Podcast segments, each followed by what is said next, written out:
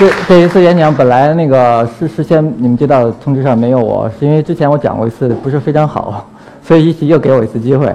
那么我很高兴能够有两次来现场来听。其实我作为一个听众得到的感动更多，所以到现在呢，我的心情还很激动。不是因为我站在这儿，是因为我刚才听了非常多的精彩的演讲，所以我内心还在天上呢，那感觉。嗯，啊，所以我觉得我今天像一个大家吃了一顿大餐一样的，给最后给送给大家一个水果拼盘儿。嗯，那拼盘就是我。如果送水果拼盘最后给大家的时候，我在餐餐桌上我通常是不太愿意吃的。吃到嘴里边是在嗓子眼那块地方会发黏，然后很腻的一种感受，想往外吐痰。我不知道你们有没有这样的一种感受。后来我在想，我说西瓜不是这个味道，我决定自己去种一点西瓜尝一下。嗯，然后我种了几年，啊，今年的时候我们种的比较多了，然后我就吃的很多。我吃西瓜不是我吃的西瓜不是那样的味道，它是一种很很清甜那种味道。反正吃完以后你浑身是很舒很舒畅的。而且我种的西瓜是有大有小的，它不是说的都是啊那么大个。这就说到西瓜，然后还有其他的很多东西，我不知道你们是否愿意吃味精，但是我是不愿意吃的。味精吃完以后嘴里发干，很想喝水。后来我在想，为什么现在味精那么流行？大家都要加味精、加鸡精。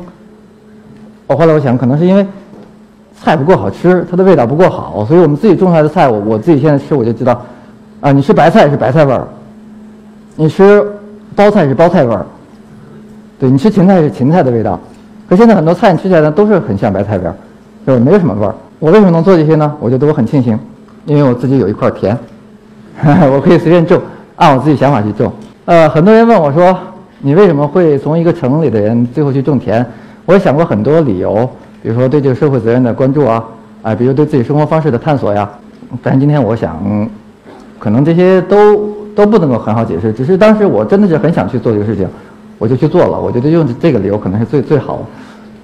呃，然后我自己一开始去做这个事情的时候，我就参考参考了非常多的农业技术，去寻找哪一个农法、哪一种农业技术更适合我。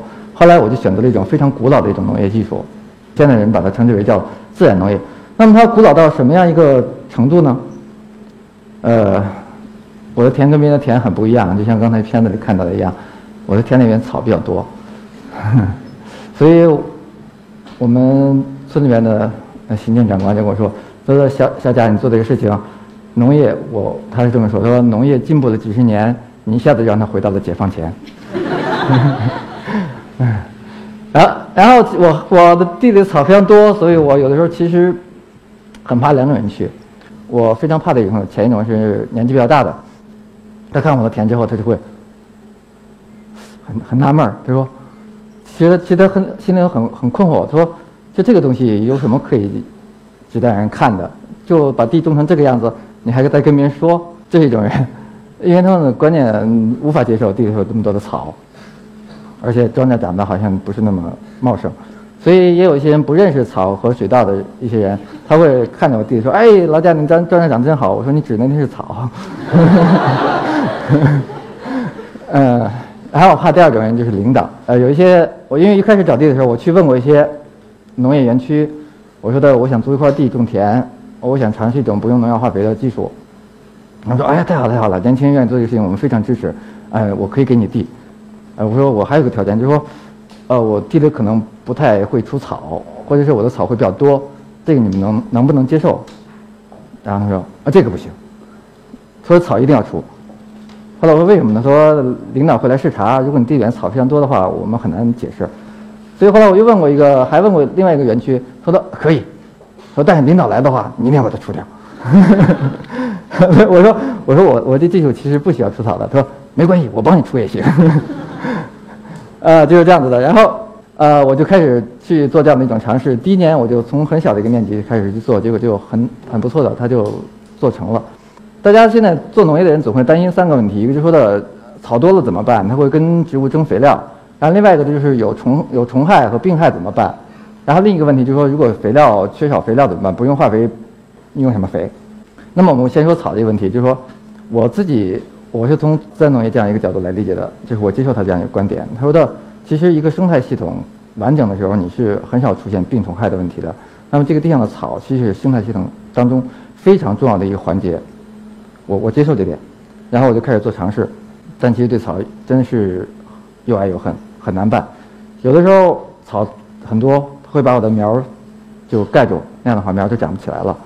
还有一种说法说草的草籽落下田里边话，它会越长越多。我不信，我就做了个实验。然后我第一年那个地上不，当然不是我故意要做实验，因为第一年那个草实在太多了，我没有办法去除，然后也除不过来，所以我就让它去吧。那么我说第二年那个地方会长很多草吗？我就去看，可是到第二年的草并不多，就那种草并不多。第三年也同样不多。然后我观察其他的地上也是这样子，有些地方草很多，但是相邻的地上这种草就很少。它为什么会这样？我搞不是我不是很清楚，还没有完全弄懂它。所以这点让我，哎，觉得很好奇，很有很有兴趣。但我也我也我也很痛心的地方就在于，大家一个他会带带来一些那个减产，但这个这个我能接受。我最不能够接受的就是大家对他的这种一种态度上的一种抵触，就觉得啊草是完完完全全的不应该要的，应该把它除得很干净。所以你们可以看到农民对草的态度，他们会用除草剂把一片地的草打得精光。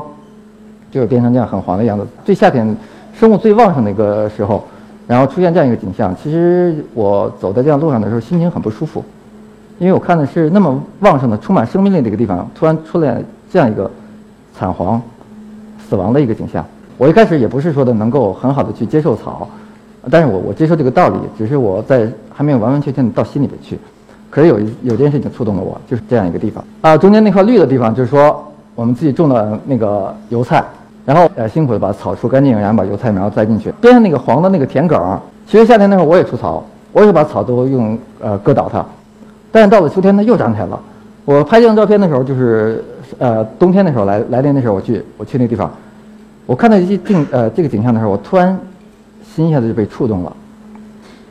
我看那么厚厚的草铺在那里头，我相信这个，我想这个天埂真的很软，很舒服，大地很舒服。而我们种的那块地呢，中间绿色的呢。这上面土实际上是裸露的，人走上去那个土其实是很硬，然后我我就真的去跑到那边去看，你如果如果你们有机会的话，你去看草地，尤其到秋天的话，或春天的时候，那个草地的下面的土是非常非常松软的，它是一粒一粒的一个颗粒结构，那就是非常好的土，就叫壤土的那种团粒结构。那么我突然就从这个事情受到了很大的启发，我说到底是草选择了土壤，还是土壤选择了草呢？因为有了草，这块土壤会变得越来越肥沃。所以我觉得整个历史的这种延续的过程当中，自然进化的这种呃演替的这样一个过程当中，因为有了草，所以岩石会不断的在自然的分化当中，最后逐渐变成了土壤当中的一部分。这个事情真的对我触动很大。我觉得我知道草不是像我们想那样的，它是一无是处，它是跟我们争夺的，它实际上是在帮助我们的。从那以后，我我我的思想就发生了转变，我接受草了。开始，我觉得草很重要，所以到现在我的地里头有的时候草也很多，我我并不担心。我在想，我只是不懂它，我还没有完全弄懂它到底是为什么会这样。如果我更多的去了解它，也许我会解开我们之间的关系，我也许可以寻找一个更融洽的方式来跟它相处。呃，说到草之后，我来跟大家说一下第二个问题，就是说虫。所以我第一年种地的时候。我那时候我就说我不打农药来种水稻，那个村里面村民就会笑话说啊，小贾你不行的，你这样的话你会被虫子吃的精光的，你的地里头。第二年、第三年还会有人吓唬我，第三年还会有人吓唬我。这个到现在呢，农业部门他会发疫情通报，会告诉你什么季节来什么虫，就告诉你要提前预防的去打各种各样的农药。呃，我开始地比较少，后来我就会逐渐逐渐做大。我想小的地方不发生虫害，大了是不是还还是这样的？我现在做的已经比较大的面积了，我情况很好，没有什么病虫害的问题。那么关于虫的问题，也是也是这样的一种解释。他说，植物之所以被呃虫子去吃它，是因为这个植物本身比较不健康，它比较虚弱。那么很很容易理解，就是我们接受自然的这种进化的过程当中，或叫演进的这种过程当中，呃，一个它会把一些弱小的去淘汰掉，就像野兽。猛猛兽去扑食那些羚羊一样的时候，它也一样是弱小的、老的。植物界通常也是这样子的。我屡次去观察这样的现象，后来我比较确信是这样的一个道理，就是你的一个植物，如果你种的一个地方，比如水很多，它这个地方不适合这个生长，它植物本身长不好，那样的话虫害也很多。那么另外一种情况就是说，大地上施了太多的肥料、化肥，还有我们的那种动物性的肥料施的太多，这个地方也非常容易有病虫害。我有朋友做过观察，他养鸡，然后他鸡粪就堆在那个很很附近的地方，那个附近地方种的菜虫害就非常多，然后越远虫害就越少。就说，因为我们创造了一种环境，这个环境不符合自然的一个规律，所以这个地方它的生态就会失衡，这是最简单的道理了。我自己在地里做了比较久以后，因为现在做农业的年轻人实在是太少，有的时候常常是我一个人在地里干活你看去，周边没有什么人，就一个人。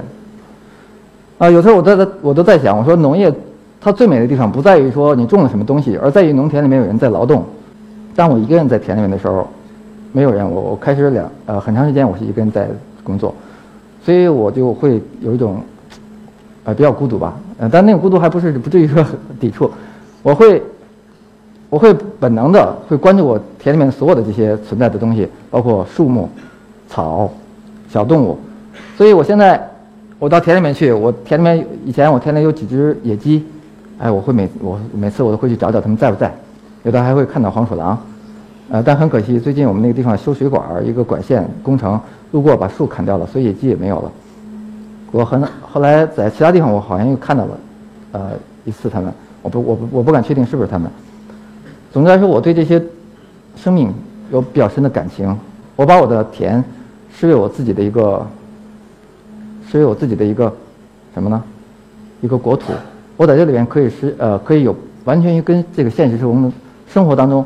很多经验、很多规则不同的一些发生在那里边，比如说你和植物之间可以对话，我会跟那些树打招呼，我也会跟那些动物打招呼。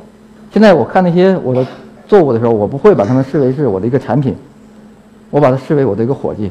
这个是我在春天，呃，应该是春夏之交的时候种水稻的季节，农户会大量的喷洒农药，所以我会在水渠里发现。死掉的鸟，这可能是一只麻雀。我把它从水渠里捞出来，拍了一张照片。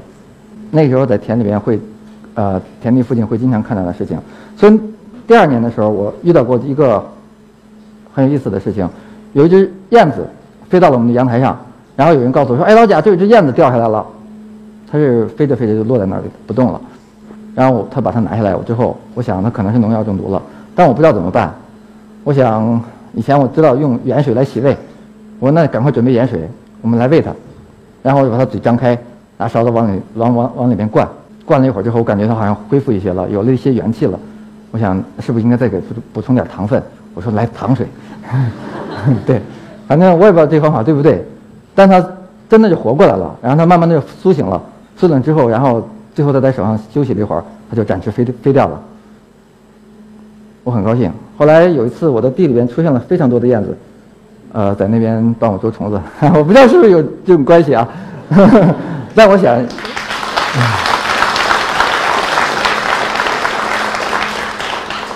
但我想善待生命，用善用善念来对待周围的世界，这个世界会变得越来越美好。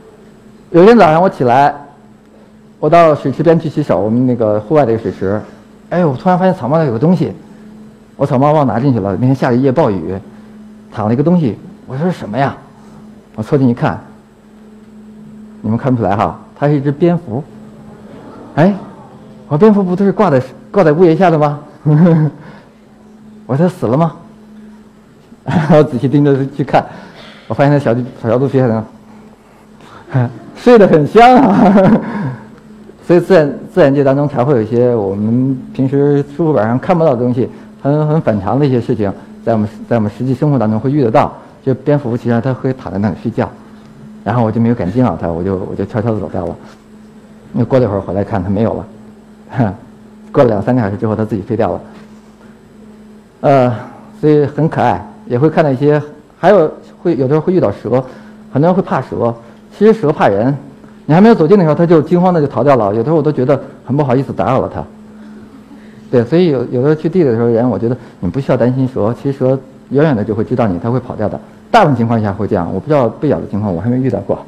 啊，这是另外一个很可爱的故事，就是大青虫的故事。那个绿色的叶子是水稻，然后那年地里长了非常多的一种草，叫做水料。还有意思的是，然后就出现了一种青虫，这青虫就把这些水料帮我把它吃掉了。但是我不知道自然界是怎么安排的，为什么长水稻的同时又会出现它的一种天敌，叫青虫。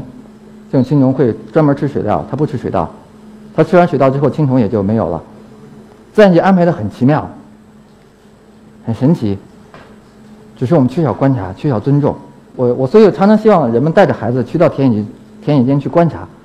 我自己也有了孩子，我希望他更多的时间是在地里边走来走去，去跟我们农民一起干活，一起看别人干活，然后一起跟那些小动物玩，或者他去跑到一个水塘边去看什么。